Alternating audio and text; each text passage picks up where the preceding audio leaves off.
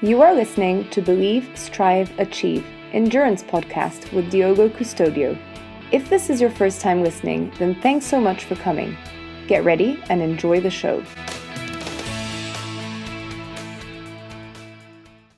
Hello, everyone. Welcome to the Believe, Strive, Achieve Endurance podcast. My name is Diogo. Today with me, I have Coach Alan. How are you, Alan? Uh, good, thanks. Um, Um, I believe we have a guest that you know quite well. Um, can you give us a little bit more information about who he is and uh, why he's so special for us? I can do that. I can see Ed chuckling. Oh, I've said the name. Uh, so yeah, it's just uh, one of the athletes that I have the uh, fortune to work with. Um, Ed, who I think I should explain why I've uh, I've made this suggestion, and it's just um, over the course of the last few months working with Ed, he has done quite a good job with his swimming, and that that really is often you know that's it's often the case that that's um, a really significant challenge for athletes, and so uh, as hopefully as much as you guys listening and obviously yourself, Diego, I'm kind of interested to hear from Ed uh, how he went about that. Um, obviously, I had a, a, some input onto that, but so really, it's a chance for Ed to share some reflections on on that journey. So maybe Ed, if you want to give us a little background on yourself, what you're doing day to day, what races you did before, why you started coaching, and what you're aiming for, that would be sweet. Awesome. Thank you very much, Alan. Um, you're probably going to hear me parroting back a lot of things you've said to me throughout this session. So it'll be funny seeing how much of what I say you recognize. Um, but yeah, I think so. I've been working with you since I think like September, October time now, so a little over six months. Um, and before that, I'd spent a few years mo- mostly doing running, um, like, like a little bit of sporty stuff, not super seriously. Um, and before that, kind of very little, to be perfectly honest. Um, I I got into triathlon last year when I did a Olympic distance and then jumped straight up to a full Ironman uh, as a bit of a challenge, which is good fun. Um, and then after that, I decided I wanted to you know improve on some of my weaknesses that I had throughout that period. Um, got into coaching with Alan, and um, yeah, I've just seen some some really good improvements ever since then. It's been a, it's been a fun journey so far. And just and to add, where what are you aiming for now?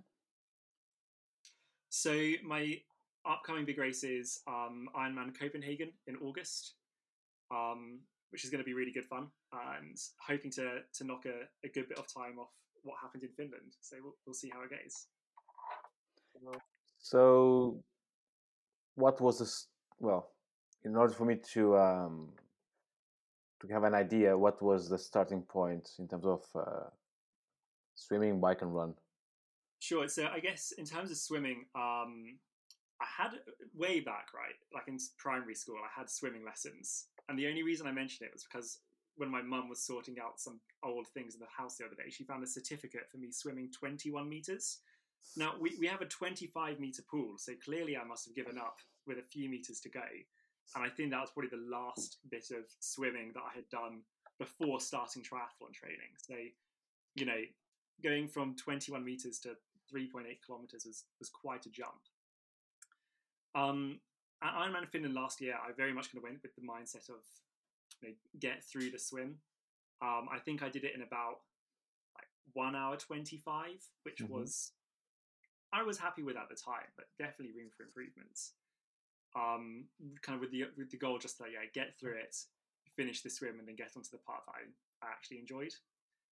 Um, with with biking and running, I, ha- I had a lot more experience with. So whilst there's been lots of improvements and things to learn there, swimming was very much starting kind of from the from the bottom and and learning a lot of the fundamentals behind you know how to swim, how to train in swimming, which is actually can be a bit different than other areas.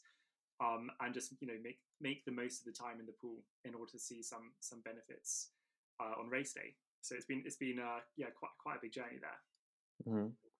And um, do you have any goal or goals for Copenhagen this year? Um, oh, that's a good question. I think around some something in the region of like around one hour ten would be quite cool. So a few weeks back, back in um, like it was, it was the Thursday before the Easter holidays. Um, I had a, a 3.8k continuous swim set by Alan. Thank you for that one, by the way, Alan. always, always fun to see a big one in the, in the training plan. Um, and I think that was one hour 12. I did it in like Parliament Hill Lido or London Fields Lido. Um, quite a busy day, nice 50 meter pool with wide lanes to enjoy it. Um, and that was, you know, that's a good 12, 13 minutes off where I was last year. Um, with still plenty of time and practice to go. So, yeah, basically something around that time uh, in open water in Copenhagen would be absolutely awesome. So, Alan, Ed went from 125, well, 1 hour 25 minutes at the 3.8K to now 1 hour and 12. How did that happen so quickly? Um, well, obviously, other than the fantastic coaching from Alan, um, I, I, I, think a lot of it came down to um, not just the time, but like the the engagement with swimming workouts in the pool. Um, working with Alan, I went from probably doing I don't know maybe five or six kilometers a week of swimming up to you more like 10 12 13 um, and and through that did a lot more different types of workouts and different ways of swimming and interacting with the water. And I think a lot of it was obviously there's a there's a bit of like fitness improvement that you see in that time, but I think a, a huge amount of it was about developing that relationship with the water, understanding swimming technique and and how to swim in an efficient way, and kind of putting those two pieces together um, in, in order to just improve how you swim. Um, so uh, very technique heavy was, was a lot of the focus. I don't know. Would you agree, Alan? Mm, maybe, maybe not. Obviously, it's more challenging for me to recall working with multiple athletes. Um, but that you spoke about a transition there in terms of distance. Um, would you say that was immediate, gradual, or something else? Yeah, uh, it was it was gradual. I mean, from the start, there were definitely more swim sessions than I would have done by myself. Mainly because at the start I didn't really enjoy swimming, and it's really easy to do less of things you don't enjoy.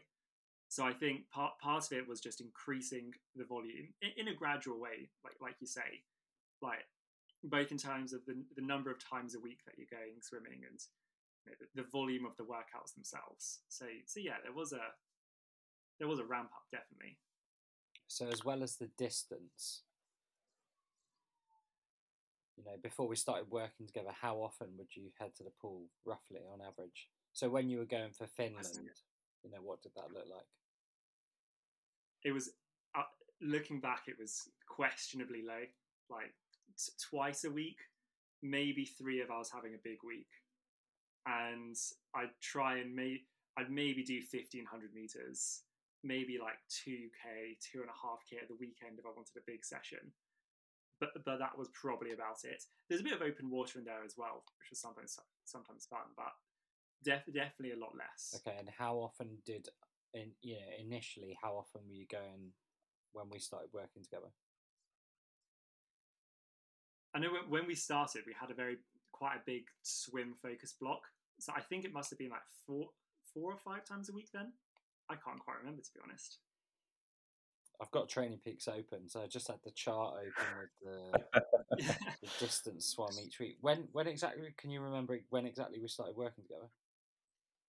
I, I think it was sort of like the last week of September, where yeah, maybe, maybe the first week of October, like that, roughly that time. I'm just going back on the calendar. It was, I had everything open, but I wasn't quite prepared for this specific question. Um,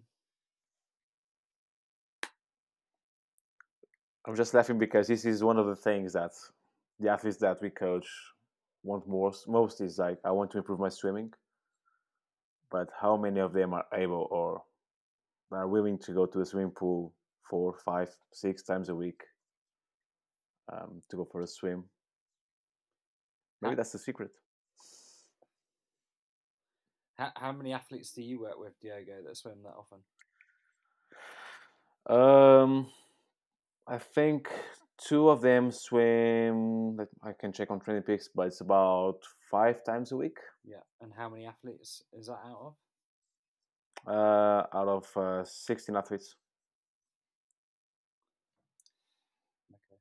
But I, I also think the, the volume is only one part of it, right? Because I think if you go to the pool, just splash about five times a week and then leave, you're probably not going to see the same level of benefits as if you're really engaging with the sessions. And I think that was one of the things that that I really noticed throughout was that it, it's not about getting through the workout and like you know plod, plodding along through it. it. It's about really mentally engaging with what you're doing and understanding why you're doing it and trying to to really kind of challenge yourself to ask like you know how am i moving am i going too hard and then burning out or am i cutting through the water as opposed to swimming smoothly through it and it's a lot i found it a lot more you know mentally engaging and, and challenging than say going for an easy run where you can just kind of think about something else throughout Mm-hmm. So I can tell you um, that in October you only swam three times a week. That was the first because you had Hackney Half Marathon. So and normally working with an athlete, the first couple of weeks are somewhat transitional. Um, Hmm. So I wouldn't necessarily the first week I set you is the first week, if that makes sense, because there's Yeah. somewhat of a sharing of things. Well, there's always there's always a sharing of things, but the influence changes. And then you did your first CSS test on the 9th of November. Can you remember what your time was? Or I think my my pace came out to my CSS pace was 206 per 100, I want to say. I don't know what that would be in minutes. but that I don't, it, that is not the case for this one. This one was 147. Maybe I've missed the CSS test further back. Hang on. I reckon there would have been one in like September. Yeah, I think I missed it. Yeah, so on the one, the fir- first actual week of giving you something, um, yeah, so it's four fourteen, so two oh seven, a hundred. So from Yeah. from the twentieth of September through until the I think it was the 9th of November. I said. Yeah, you went from two oh seven to one forty three. Good jump. It's a bit of a jump, isn't it? And then I was just trying to look for where the first week where you swam four times a week was. Um, one, two. Yeah, it would have been twenty second of November. So you know had like you had like six or seven weeks of three times a week, and then stepped up to four sessions a week and your total swim distance that week was 10, 10 and a half thousand meters. Whereas previous to that, it was more like seven, yeah, about 7,000 meters. So an extra session, extra 3K or so. What was your question, Diego? I was about to ask you that. Uh, well, Ed's example is a very good one because he's able to swim four or five times a week. But do you think we can get the same results for someone that is not able to swim that much, or to have those many sessions a week? Well, at this point, he was only th- swimming three times a week. How many times are you swimming right now, Ed? Four? I should probably know that off the top of my head. Roughly, roughly four. So, so, so should I, really, Ed. But there we go. Um, I think like the the frequency is really important. Um, but I think I I agree with Ed. The application to the task engagement in what you're doing and having some sort of purpose is super useful. I think um, like earlier Ed was saying about the um, the continuous 3.8k and the other sessions that were that were were within that week. Can you remind us what they were again, Ed? Yeah, it was a it was a continuous 3.8k, um, a CSS test like the 400, 200, a 100 meter time trial, and then a 1500 meter best Yeah. efforts. Do you understand why you did that spectrum of efforts? So my understanding of it is to see how almost like proportional your swimming ability is. So, you, so for example, like a 400 to 200 CSS test will produce a number that is theoretically your 1500 meter best effort time. So then by doing a 1500 meter effort as well, you can see how kind of proportional your longer distance efforts are to your, your shorter distance and just kind of gives you a few different data points to see where, where that swimming ability currently is. Okay. And and then in terms of that engagement in what you've been doing in the pool ever since the start, I guess what have you been getting engaged in? I'm going to use I'm going to use a classic Alan combination here of the three pillars of swimming. I think he called it of like buoyancy, propulsion, and drag as the three, I might have said that.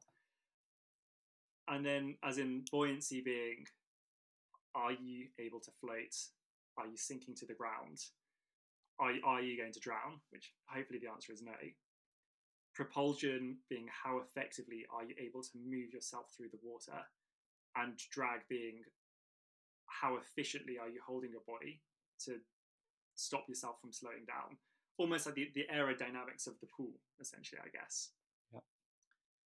um, and, and i think the various sessions that we did focus particularly on propulsion and drag in, in a number of different ways. Um, so, when thinking about propulsion, a lot of it was about the, kind of the catch and the pull of the stroke, where you might be positioning your hands, what you're doing with your arms, and the drag element being focusing on you know the kind of like the, the, the bottom end of the body. So, are your legs sinking in the water? What are you doing with your feet? um, how are you kind of holding yourself? Are you streamlined through the water, or are you kind of dragging this along uh, as you're going? And I think a lot of the sessions were about engaging with those three different elements, understanding how do they all play together, and finding that kind of sweet spot of being able to put in efficient effort without slowing yourself down unnecessarily. Okay. Can I ask you? Can I ask something? How many times have you seen Ed swimming, Alan? Ah, it took the question out of my mouth. Sorry. No, no, it's, it's interesting that we were thinking the same thing. Um, once, I believe, Ed. Yeah, I Wow. think really importantly, where in the timeline from starting coaching back at the end end of September, start of October, where in the timeline did that occur? it was it was relatively recently in that timeline. I think it was only like t- two weeks before that big swim test week. Yeah. So th- and that wasn't that many weeks ago, was it? What's that? A couple of months ago, maybe. Yeah, it was it was like Easter. It was a bit before Yeah. Easter. So you're talking October all the way through to April, which is a really significant amount of the improvements that Ed's made.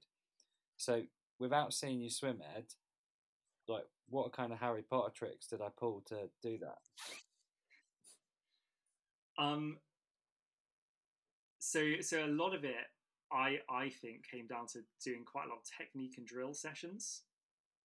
So forcing forcing me to understand and like just become more familiar with things like position in the water and doing a lot of drills some of which made me feel really really silly my le- my least favorite one not from an effort level but just from how ridiculous i look is the the helicopter drill where you've got like one arm out of the water and you're spinning it round in the air and people people who don't know swimming must think you're an absolute idiot, but it's still good. I think you know even doing the silly drills, like just swallowing your pride, doing the ones that make you feel a bit ridiculous, but thinking about why am I doing it, like where, where am I, where where am I positioned, and, and what am I getting out of this?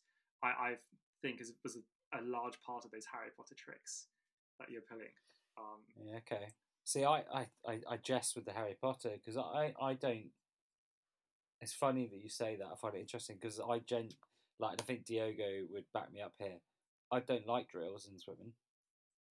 I don't like. Uh, I hate them. I don't know from a coaching point of view as well. I yeah, yeah, I, I don't. I don't like overly focusing on technique. So I don't. I disagree, which is really interesting. I don't think it was the only elements. I think I, I have found with it, it it really challenged me to to change how I swam hmm. in in a more active way. So, and maybe may, yeah, I, I guess it was just learning about exactly what you're doing in each moment and always like over accentuating some of the movements. So when you when you come down to it, it's a, it's a little bit more ingrained in your muscle memory. Mm. What, what, would you say? Would you say it was more around the kind of endurance type sessions? Uh, no, I, first of all, I'd say that you can't be wrong in this conversation. We just have a different point of view and a different perspective.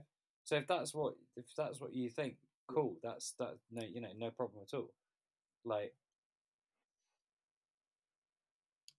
the I want to ask a question back because if I didn't see you swim, how was your swimming delivered to you? How how did the coaching of the swimming get to you? Because you're a coached athlete, you know, everybody's going to think it's just a session on Training Peaks.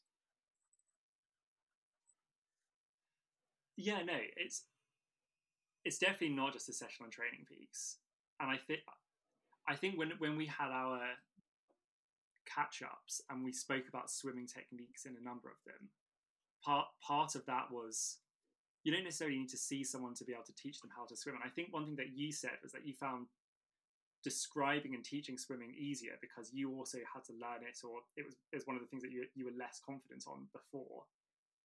And so you find it easy to explain how how to swim effectively because it's something you had to actively learn yourself.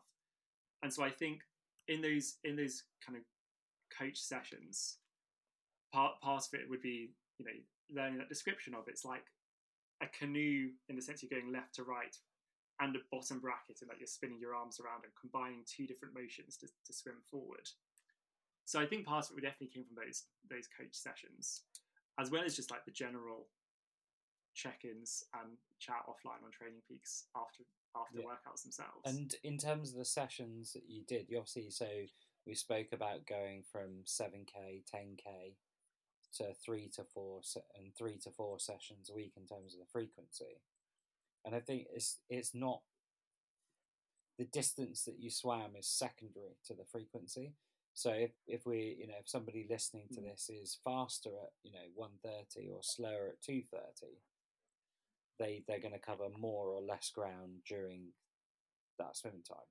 So it's it's all relative within within the sessions that you were asked to do within that framework of frequency what what were you doing? So a, a lot of them were these endurance based sessions that were about hitting specific intervals at specific efforts. So we spoke just now about css testing and the various paces that come out of that. And so a lot of them was building building up the um, duration, I guess, that you'd be swimming at, at each different in- intensity. So, get, getting out the tempo trainer, setting it to you know your CSS pace or your CSS plus five for some of the easier ones, and the first time I think would be you know doing 100 meters a, a bunch of times at CSS effort, and then as that volume of swimming grew, the duration and length of some of those intervals would grow as well. So slowly increasing the time that's spent either at that threshold or slightly below threshold effort, um, in order to you know, I guess there's a number of things that come out of it. Pacing being one big one of them, which the tempo trainer was fantastic for. So learning not to just sprint off your first 25 meters and then burn out throughout the session. Um, but I guess you know building your your endurance capability for swimming and also your your mental ability to just kind of crack on with it a bit more and get get used to that discomfort that you might Mm. be feeling in the pool. For me, those pacing sessions, my reflection on it is it's not the the is your response to the tempo trainer and your engagement in it that made the difference. So, from my point of view, the the comments that you would make are quite in, quite insightful and quite descriptive to help me fit, you know, feel what you feel. You know, you say, um, I try to pick out an example, but you you're quite good at describing in your feedback what you're feeling. So this session that I'm looking at here is five by hundred, and then a big push to eight hundred at CSS, and then another five by hundred. And you've written, I'm just going to read it out if that's okay. Uh, so five by hundred, feeling good. Eight hundred, ah, that was tough. Really feel like I gave that as much as I could on pace for the first four hundred. Then it slipped away at the end. I Was pleased with the effort level and how it felt. How it felt compared to last week. Five by one hundred, these were getting tough after the eight. Four hundred, heavy arms, quite far off the pace, but feeling like the effort was put in here. And you've added, whilst not quite at the speed I was wanting on the longer sets, I'm really pleased with the effort I was able to attack this with. Um, you had a few flat swims, so you felt it was good to have a bit more energy. Um, and you know, my response to that was, so what breaks down over the 800? And your response is, sorry, it's hard to say, although my guess would be that around four, 500 meter when it starts feeling a bit tough, I lose focus a little. And you've gone on to say kicking a bit more frantically, not timing the breaths as well, not having as good rotation in the stroke. I don't think it breaks down much at first, but I do think it's a spiraling effect. Uh, it gets tough, so you lose focus. You're distracted by being be- behind the beeps, is what you're saying there. And you swim less efficiently. Less efficient swimming is even tougher, so it breaks down further. So you're describing one thing goes, and then everything else starts to follow. Um, and you've you've gone on to say what I find interesting is 154 100 for 800 is totally fine. However, 150 100 here because that was the CSS pace at the time was very tough. Um,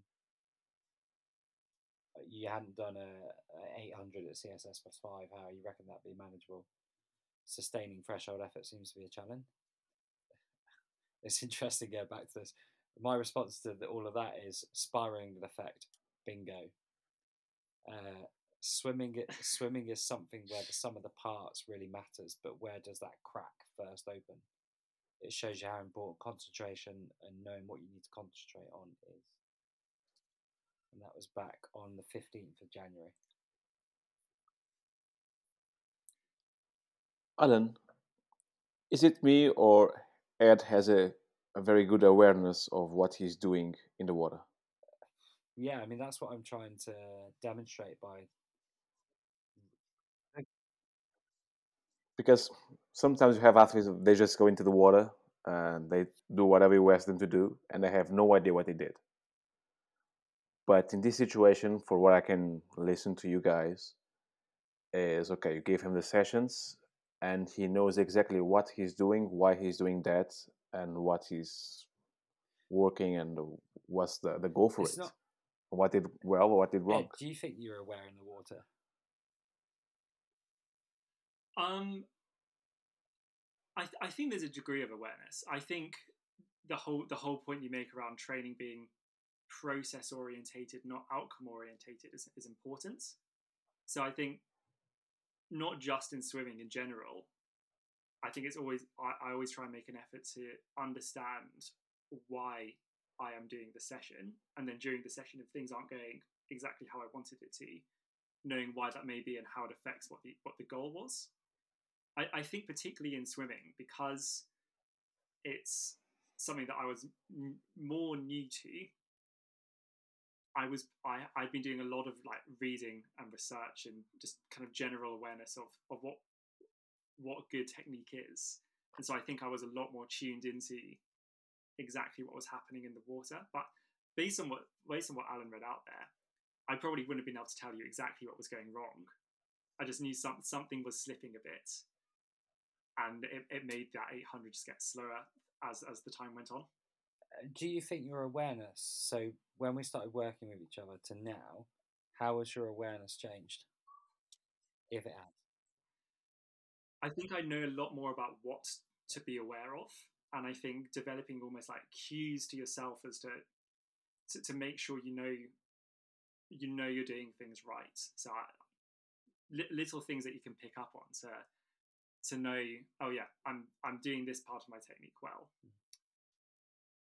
I, I think a big part of it as well is, is not just necessarily awareness of, of what I'm doing, but just an understanding in general of what's good and what's what's bad. Um, I quite like to like watch other people in the pool who are either really fast or or not very fast at all, and just kind of see what they're doing and how does it differ to what I'm doing, and what what can you what can you take away from that? Not necessarily copy or use it, but um, just being a bit more aware of exactly what what is going into a, a Yeah. good stroke. And what would you say your what would you say the relationship between awareness and experience is? Is there? I, I have found it very much directly Yeah. correlated. Because yeah, I I think your awareness has increased significantly throughout our time working together in the water. Like I could just tell with the conversations, we talk more on the level now. So from that Hmm. point in time, back in January, you you did a lot of these pace type sessions then, but I know from just from my memory that then there was a period of experimentation around those notes with trying to work out where the breakdown point was for you. Yeah. Within those sessions,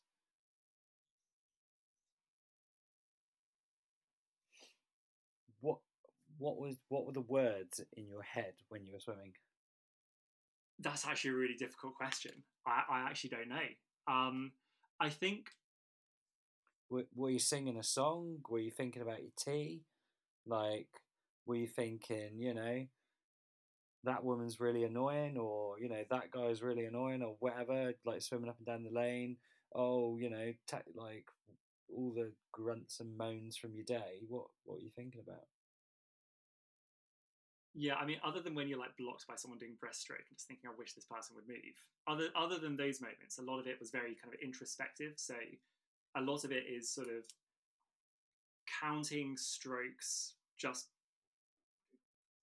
I I, I find myself counting in threes. I think the, one of the first things that we used to do was like that bubble bubble breathe kind of um not even sure it was a drill, but something like that just to, to make to make sure you're breathing in a good good like rhythm. A lot of what i'll do is like count down the strokes to a breath and then count the lengths obviously to know how long you're going for. But i think with with that you kind of hit this rhythm of you know if you're counting like one two three to breathe you can start to pick up on is my stroke rate declining and going a lot slower, or is it getting a lot faster? And if you're counting your lengths, even if you're not using a tempo trainer, you can start to think like, oh, that that one was a lot faster or a lot slower than last time. Have I increased the efforts, or have I changed how I'm moving slightly?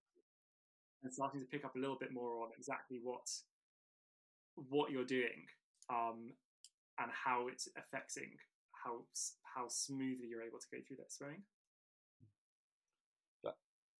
For me, your your engagement is key because it's what's driven the development of your experience.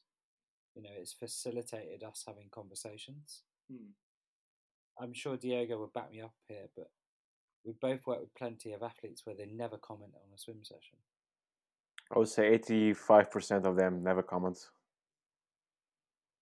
and there's no engagement. True. You know, there's a lot of there's a lot of complaining if the Garmin doesn't work. But what you've just described to us, Ed, is like you said, internalizing and taking responsibility for something. You can't externalize swimming. You've got to make it happen yourself because nobody's down there under the water with you. You have to take responsibility for it if you want to get somewhere with it. And your engagement has allowed me to create an environment for you to explore and learn and build. And that's why you've improved, in my opinion. Like if, if I'm going to ask you, see if you can remember, but you've done like those endurance sets with plus five, CSS pace sessions, a few speed sessions, and a few te- and a few technique sessions. Yeah? Yeah. not really on anything specific, just like general sessions to work on general things. But what else have you done at the pool? As in, in terms of se- actual sessions, or just around around the pool. Well, I, it's an open question. Is it, do you have something particular in mind that I should be remembering here? Or, There's no right or wrong answer. um,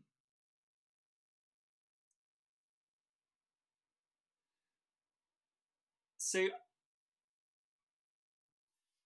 it's, it's a difficult thing to answer, I guess. I think th- through some of the, the sessions and workouts that we've done, a, a, a large there's a, there's been a lot of it. I'm I'm struggling to think. I'm struggling to think of what to say here. Um, I, I guess I guess a lot of it has just been gaining familiarity and experience just in the water at the pool. So even little things like in a warm up doing a mixed stroke or like, oh for, for this set do like butterfly kick on your back with or something like that for, for a cool down at the end a, a lot of a lot of um different methods of swimming in warm ups and cool downs, or sometimes within a technique session, which, you know, whilst isn't directly improving your front crawl ability, is helping to develop and further increase that um, that awareness within the water and and relationship with the water in, in that way, which I which I think has been has been really important. Hmm. Is that what you had in mind? I didn't particularly have anything in mind. Like I said, there was no right or wrong answer. Um, I have something in mind from my point of view. Um, and it is really just about trying to to ask ask you to go and do things, just so that you've done it. From your point of view, it, it's not necessarily any different. Why would you know any different? You know you've not done this before so Mm. co- of course it's it's just what it is to you so it's understandable it's difficult to answer the question. But i just have a little scroll through TrainingPeaks here like i asked you to do a 1500 meter test for the first time on january the 28th um and i'll just read out the the comment again. A valuable learning experience and get my words out a valuable learning experience. Never done an effort as long as this before. Uh, I really didn't want to burn out too quickly. My plan was to do 500 meters slightly slower than I felt was right, 500 meters slightly harder, and 500 meters push. Um, mainly wanted to make sure I didn't repeat Tuesday and go in too hard and, and not relaxed. Um, positives 1500 meters. Um, sorry, fastest 1500 meters. Uh, felt really in control throughout. A few moments had to pull my form back, but never felt like I was fighting the water. Uh, your goggles slipped off, but you fixed it. You think you focused too much on not overdoing it, that you probably underdid it by a fair bit. Um, if you're being honest, you with yourself, you probably could have continued that pace for a good 500 meters to a kilometre more. Um, and then you've gone on to say, like you said in the CSS test, this is all good experience, which is something I'm definitely lacking in swimming. I'm still working on finding those different effort levels and what they feel like. Um, and for me, that's the key bit. Is just pacing and execution of technique is a skill as much as the skill itself. And skill development works fundamentally about trialing a load of different ways and how to do something in order to find the best method for yourself. And I've just added in sessions here and there to encourage you to explore that. And you've come back to me and said basically what you said there. I could have done a bit better if I'd have done this. And we've just done that iteratively over and over and over and over again. But you've constantly engaged in that and helped drive drive that forward. Definitely, and I, I think what what I found is as my experience has grown, the ability to to do those things better has has also increased. So, like when experimenting with something new, at the first time, I, at the beginning, I felt there was a lot of times where not not that I would fail it because I don't really think you can fail it, right? But definitely leave thinking like, oh, I, that was really tough and I wasn't able to do that quite as well. And I feel like as my experience has grown, the number of times I feel like, oh, I haven't, I haven't been able to do that as well, has decreased quite a lot. As you start to tune in mm. a bit more, like, oh, I, I know I could hold this effort for fifteen hundred, and maybe if I like, I know I can do this for for one hundred, so maybe I can find something in the middle for something else. So you, you kind of yeah, you, you almost start to like dial it in and understand a little bit more about where where, where those efforts sit and so so you can experiment a bit more and experiment successfully. Yeah, that was 28.30 in January. Um, and I think the thing with your approach to it, I'd say, is you've not written yourself off either. Beforehand, it's not it's not an arduous thing to do. You've been prepared to do it. A lot of people, you know, set you set three three or four swims a week, and for some athletes, it's obviously very understandable with their logistics and what else is going on in their life um, you know, getting to this pool can be difficult, but I don't know if it's completely easy for you. I don't necessarily question it because you do it. Um, but I've definitely heard from plenty of athletes, oh, you know, that's too difficult. I can't do that. But, and it's it's a tricky sell with swimming. But then anyway, so some of the some of the sessions that I've gone on, I just wanted to highlight. So um, February the fourth, a gala swim. Can you remember the distance, Ed? Was this 100 meters? 100 meters. So i got you to swim a session that was basically a warm up and a cool down for 100 meters. Absolutely full throttle. Um, and bearing in mind at the time your css was around 154 you swam a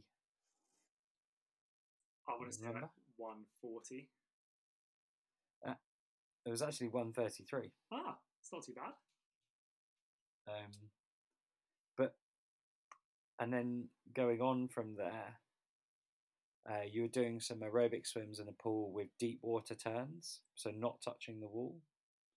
Um, what else jumps at me? Some tautness sessions, um, and then just every now and then, um, two times one k deep water turns, and then another gala swim over 100 meters on 4th of March, so a month later. Um, and then what else? Anything else along those lines jump out at you? There, are, there are a few that have come out as like things like 20 by 100. I remember one of those I just absolutely hated. Yeah. But then recently, this week, there was a 30 by 100 that was actually great fun. Like it, so I think yeah, I've gotten all the way down to the 22nd of March, and that's the first time you did a double swim day. Um, so you swam twice in one day. Um, so a couple of k each time. Steady swim in the morning, CSS in the afternoon. Um, try and take advantage of normal circadian rhythms. Um, and then what else jumps out? There's sort of different ones. I think you've you then you've repeat then then comes this uh, this uh, swim week that we were talking about earlier, I believe, which was um, end end towards the end of April. So you've got a CSS test on the Tuesday after a short swim on the Monday. Um, I've just read in the title of that 3.8k swim, I've written continuous aerobic swim. Don't let temptation get to you. Uh, and then a guy, then the hundred meter swim again, and then the fifteen hundred meter test on the Saturday. Um, and the reason that I'm doing that is I'm just trying to give you an opportunity to make those iterative improvements.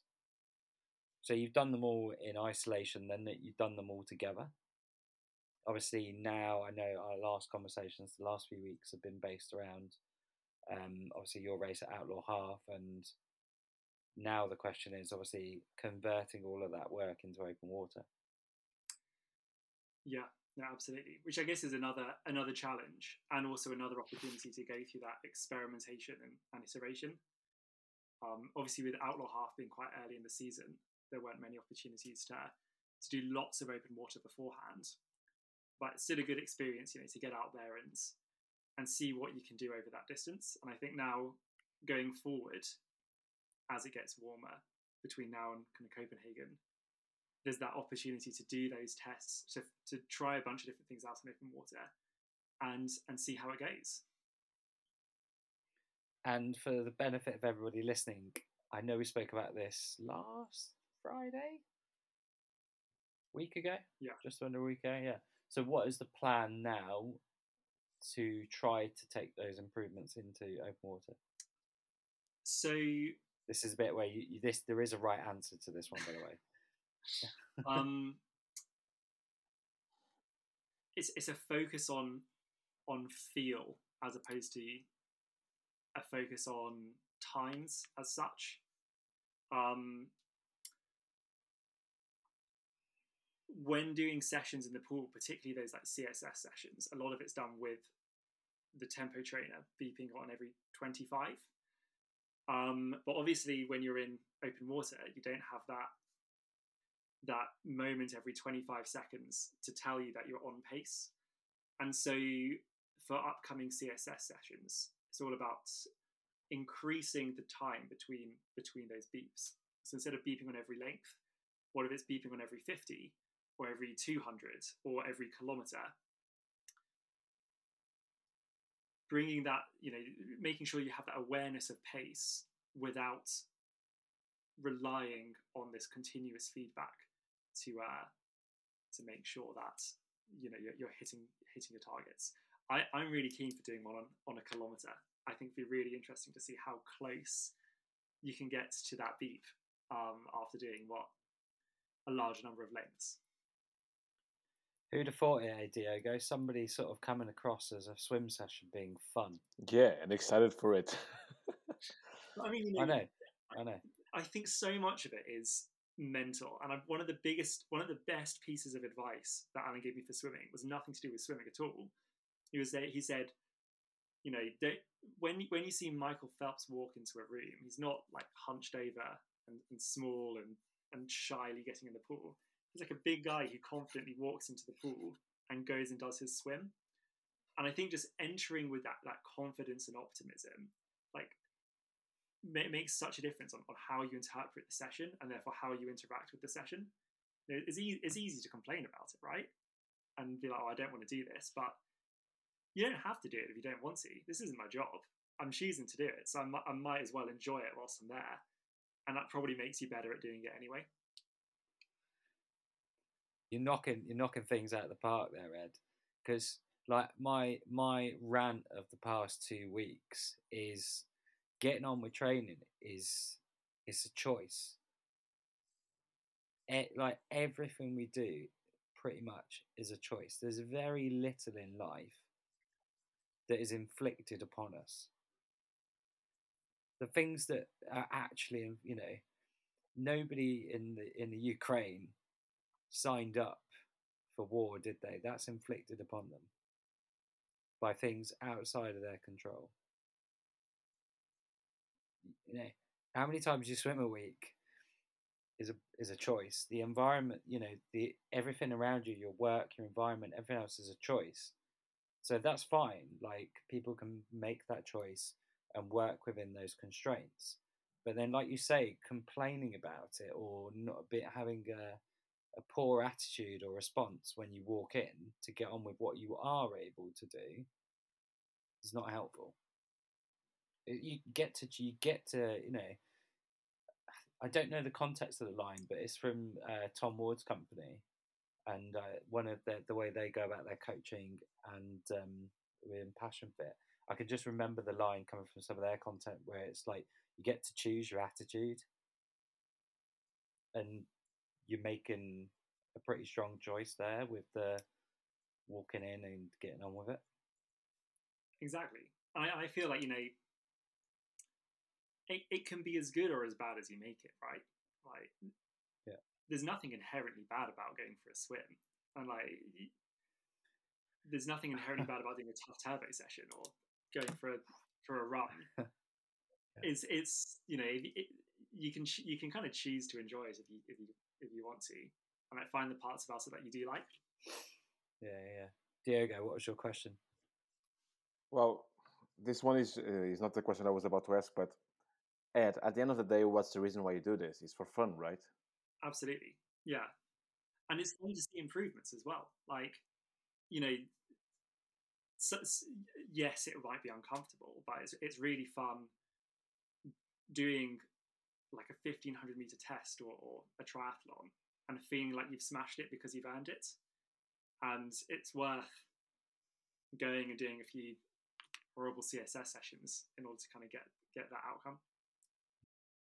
I was trying to remember some of the best um, memories I have from swimming is when you just beat your times and where you just have all those PBs and have those memories like I did it, I accomplished this. And I think that's at the end of the day, it, it pays off all the hard work.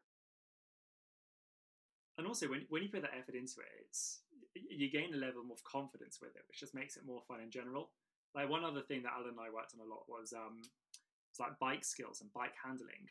And like, it's way more fun to to ride a bike when you're confident you can shoot around a corner and tackle a descent nice and fast.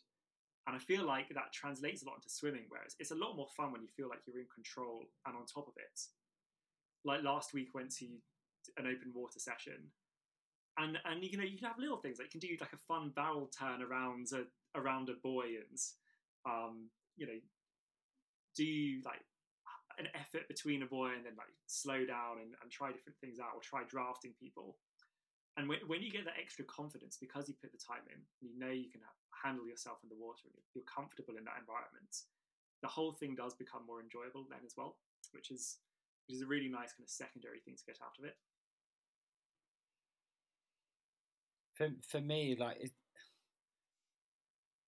you're not afraid to have a go. That it's okay to to have a go and for it to go wrong. That that's that is part of the process. But on the entry point to that, if your attitude is I can't do this, this is too hard, I don't really want to do this.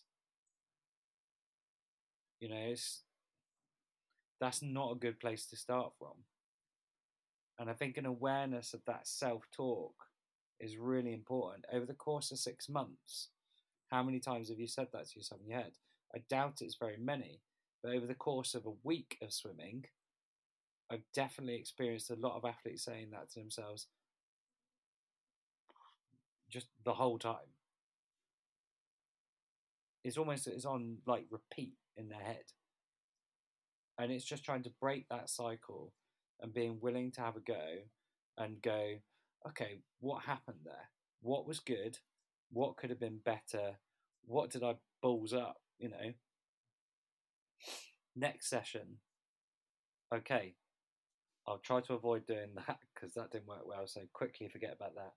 I'll, I'd like to have a go at this. It's kind of this sense of curiosity and exploration in order to gain experience and to, to like the the this expression of failing forward is really useful. It's not the- when you fail at something. Very rarely is that a line in the sand and you're done. It'd have to be pretty spectacular. There's the, there's a bit after failing that is how you respond to it that is super important. So just chucking yourself into it, having a go, doing a bit of reflection, communicating about it, having a conversation is going to take you somewhere. Um, in terms of the open water answer, there was the the other bit of it that um, like so the beeps in the pool are one aspect, but also Ed and I have spoke about open water swimming as well, specifically um, open water swimming races. And I know, I know Ed's looked into that, but is waiting on a reply at the moment. But the idea, if it's feasible, is for Ed to have the opportunity to do time trials over 750 meters, 1500 meters, and three kilometers, and then start to repeat those out in the open water in the same lake where the buoys are left in the lake. So they're, it's a relatively repeatable process. Obviously, the weather conditions, particularly the wind and the water temperature, could lead to somewhat different conditions that will affect the times. But the time isn't the only thing, you know. Like if, if Ed does two 750 meter swims, he goes faster in the first one and slower in the second one, but he's slower in the second one because it was windy and there was six inches of chop on the water. Ed, have you ever experienced that before? Not really. Well, there you go. He's had another great experience. So if that happens when he does his race, it's in the bank, it's in there, and he's we'll have had a conversation about stroke rate, wind direction, and how he might respond to it. It's I think you know the question I would almost like like the audience to to ask themselves at this point is have you swam one length for the pool as hard as you can go? Have you swam two lengths of the pool as hard as you can go? Four lengths? Eight lengths? 16 lengths? I'm not doing the maths on 750 meters. a kilometer? 1500 meters? 1.9k? 3.8k? Have you just done a have you done a double swim day to see what it likes? Diogo, what's the longest swim session you've ever done? In one session? Yeah. 6.4k. Right, okay, so that's pretty long. Ed, this it's not that it, it's pretty long, but it's still not that long.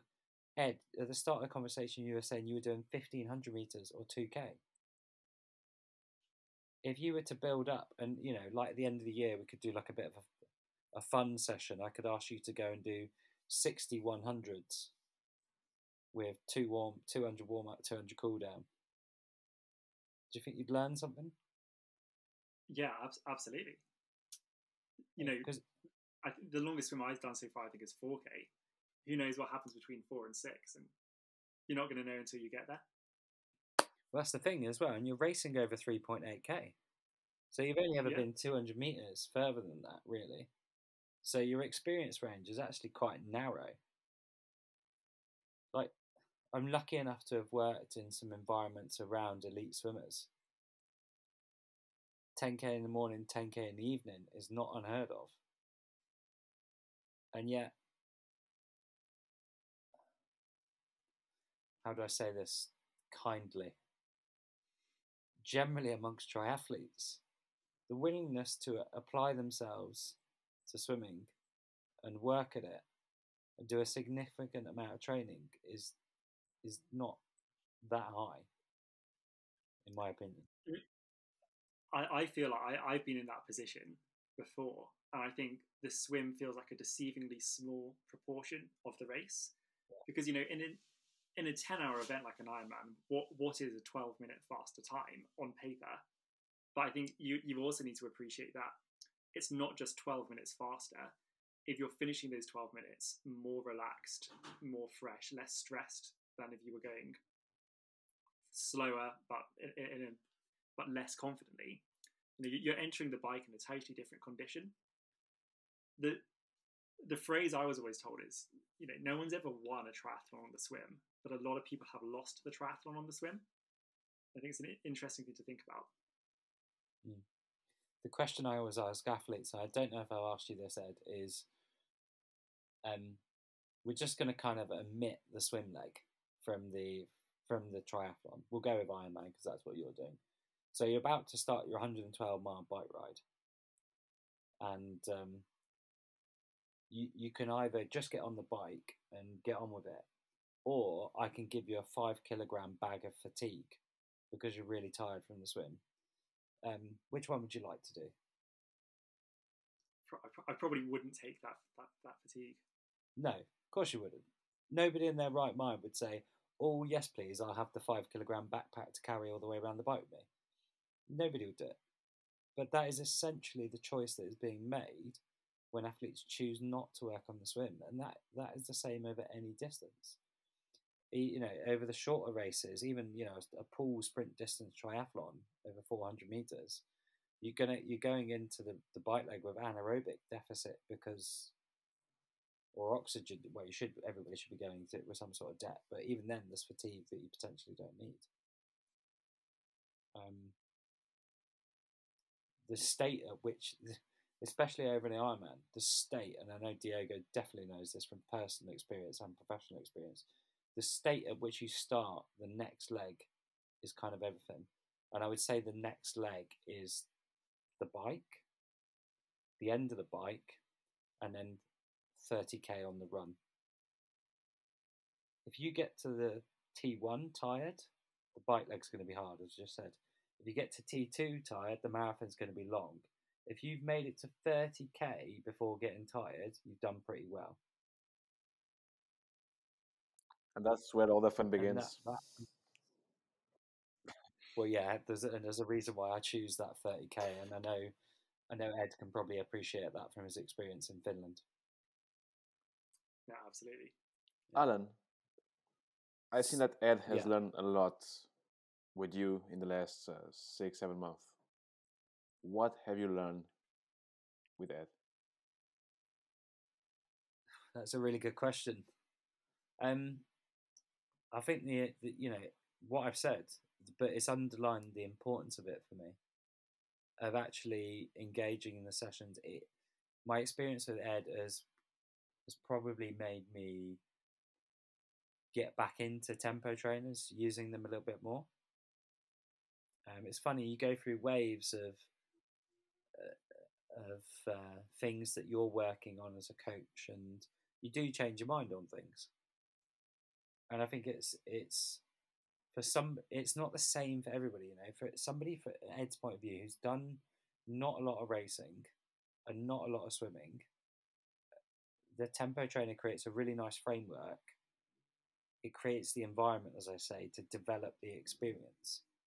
Like if I if I was coaching you, Diego, I wouldn't do the same because I know that you you're familiar with the different effort levels and pacing, you know, and I wouldn't, you know, I might I might ask you to to start using a tempo trainer when we're getting to four, six, eight hundred meters, and I I think it would be fun with you as well, you know, for laughs to do in the same reason with Ed to to go, okay, I want you to do two times or two or three times a kilometer at your kind of race effort, but you've got to hit the beat on the K.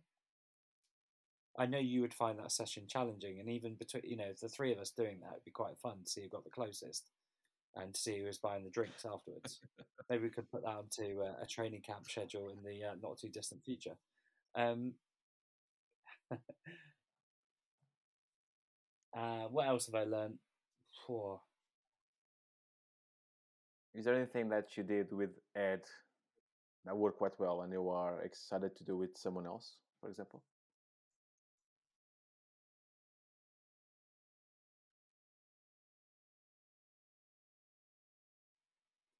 I don't know. I think I think putting in the the experience based things, you know, more more of the the time trials. I've definitely done that with more athletes.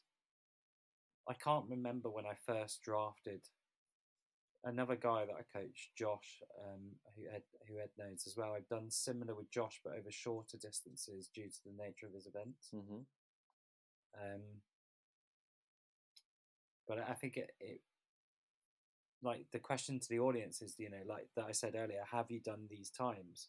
Do you have that experience in those benchmarks? Have you done hard efforts? Because it is, it's as much about that. You know, if you want to get fast, and this is going back to almost my old approach, if you like, but it's still relevant. I'm just doing it in a different way. You got you're at you're a percentage of your max speed. So if you're constantly somebody who's trying to push your speed up, that you've got to go fast to go fast. And I think that's one of the things that's worked reasonably well with Ed. But I like I've I've done I've done like speed sessions in the past, but I think actually labeling it as a this is a TT, you're going to go full bore, is something that I would add in more. And it is it I think for especially for age groupers, it's quite a fun way to do it. Giving them the challenge. Well, yeah, as well because everybody loves a little show off. What's your fastest hundred time, Diego? Can't wait to tell me. Can you? Go on. What is it? For for whi- which this is Ah, a hundred freestyle. Go on. What is it? fifty nine something. 59 something. What a legend. I've given that 200 Instagram likes, 50 and a million a million thumbs up, right? Diego's feeling great about himself. Ed thinks he's a legend. I already know he's a legend. Diego's walking off and having a good day because he's got a chance to show off with his 59 seconds, yeah? Who doesn't like that? It's fun to do those things, right? And I think giving, you know, age groupers doing those kind of things great. and we do know how the changing room works with all the testosterone. Everyone just Well, yeah, but yeah, the guys or girls, it doesn't matter. But yeah, everybody's competitive. You wou- we wouldn't be doing this if we weren't a bit competitive, and we didn't have a little bit of ego, whether it's something that is internally or externally driven. true. Does that does that sound fair? Fair comment, Ed. Yeah, yeah, abs- absolutely. I think just being told something's meant to be a best effort really makes you just find a little bit extra to put into it. And and and sometimes, you know, like we said before, sometimes it goes wrong. But but you you kind of you, you got to work out where where that is, and you got to get it wrong from time to time. Well, there's been a few of those teams that absolutely absolutely terrible, and I I've looked at them afterwards and been like, oh, I I really wasn't happy with this but but you need to do those ones wrong to understand where where the right ones are and and, and learn through that. Yeah. So just to to sum to sum it up, Ed, what was your CSS pace when you started, Um, like two oh seven, and what is it now? one thirty nine. That's not bad, is it? And No, it's been it's been a good good improvement. Yeah, and the, is it is it is you know it is remarkable. I'm not going to sit here and pretend that everybody's made that improvement because it's not the case, and that's why I've asked you to come on because I think it is one to demonstrate this possible. What's the goal But for the um, for the race day for the CSS? What what in terms of the pace for Copenhagen? I don't know, but the other point I wanted to make there is that the second point is to try and, you know, if people can take something away from this that is useful, then that's great. Coaches or athletes. What's the goal, Ed? It's yours, not mine. as as close to like one ten as possible. I think. Yeah, so I- I've, I've got a. I've actually got. I've got a little practice run on Saturday you have. in in Bournemouth, which will be interesting just to see see what that feels like. Um, should be a bit chilly, but other than that, it'll be good fun. Yeah, I think the CSS to get a 110 is 135 or so. Hang on one sec. Quick bit of maths. Yeah, t- it's one. It's just uh, one thirty five point two or something like that. Not too far. Too far. You still have like what Well, three mm. months? Still a few months to go. Yeah, yeah. So hopefully this weekend will help with the the three point KC swim that you've got, and um, yeah, I hope you you know I hope you can take a bit of confidence as well from being asked to do this, and that will help a bit as well. No, yeah, absolutely. It should be a should be a good test. And if it all goes wrong, there's still something to get out of it, as we said. Exactly, exactly. Then you can swim a one oh two next year. No pressure, no pressure. Just said it publicly. Sorry. no, no, of course. Looking forward. Diego, anything else? No, this was very good, and as I said at the beginning, I'm I'm quite impressed with the, the improvement. It's it's amazing. I wish that uh, all the athletes that we know had this kind of willing uh, to improve. especially to face um, swimming the same way you do. We know that the majority of athletes they hate swimming, um, but the way you face it and the result is, is amazing. Well done. And I think that's the key message is is that they can do it. It is possible, and that's that's very much why I wanted to ask Ed to contribute something today. Like it is, uh, everybody can do it. It is possible to improve. If you if you next time you go swimming, just you know, Gerry Rodrigues is a swimming coach to look back to a long time ago, and I remember something that he shared about Lionel Sanders, who's obviously improved in his swimming as a professional. And uh, Lionel rocked up to a session and said to Gerry, like, I'm a crappy swimmer, I'm a terrible swimmer, etc. And Gerry went to him, ah, ah, ah, you're an improving swimmer, you're a developing swimmer. And that's that's really, really important.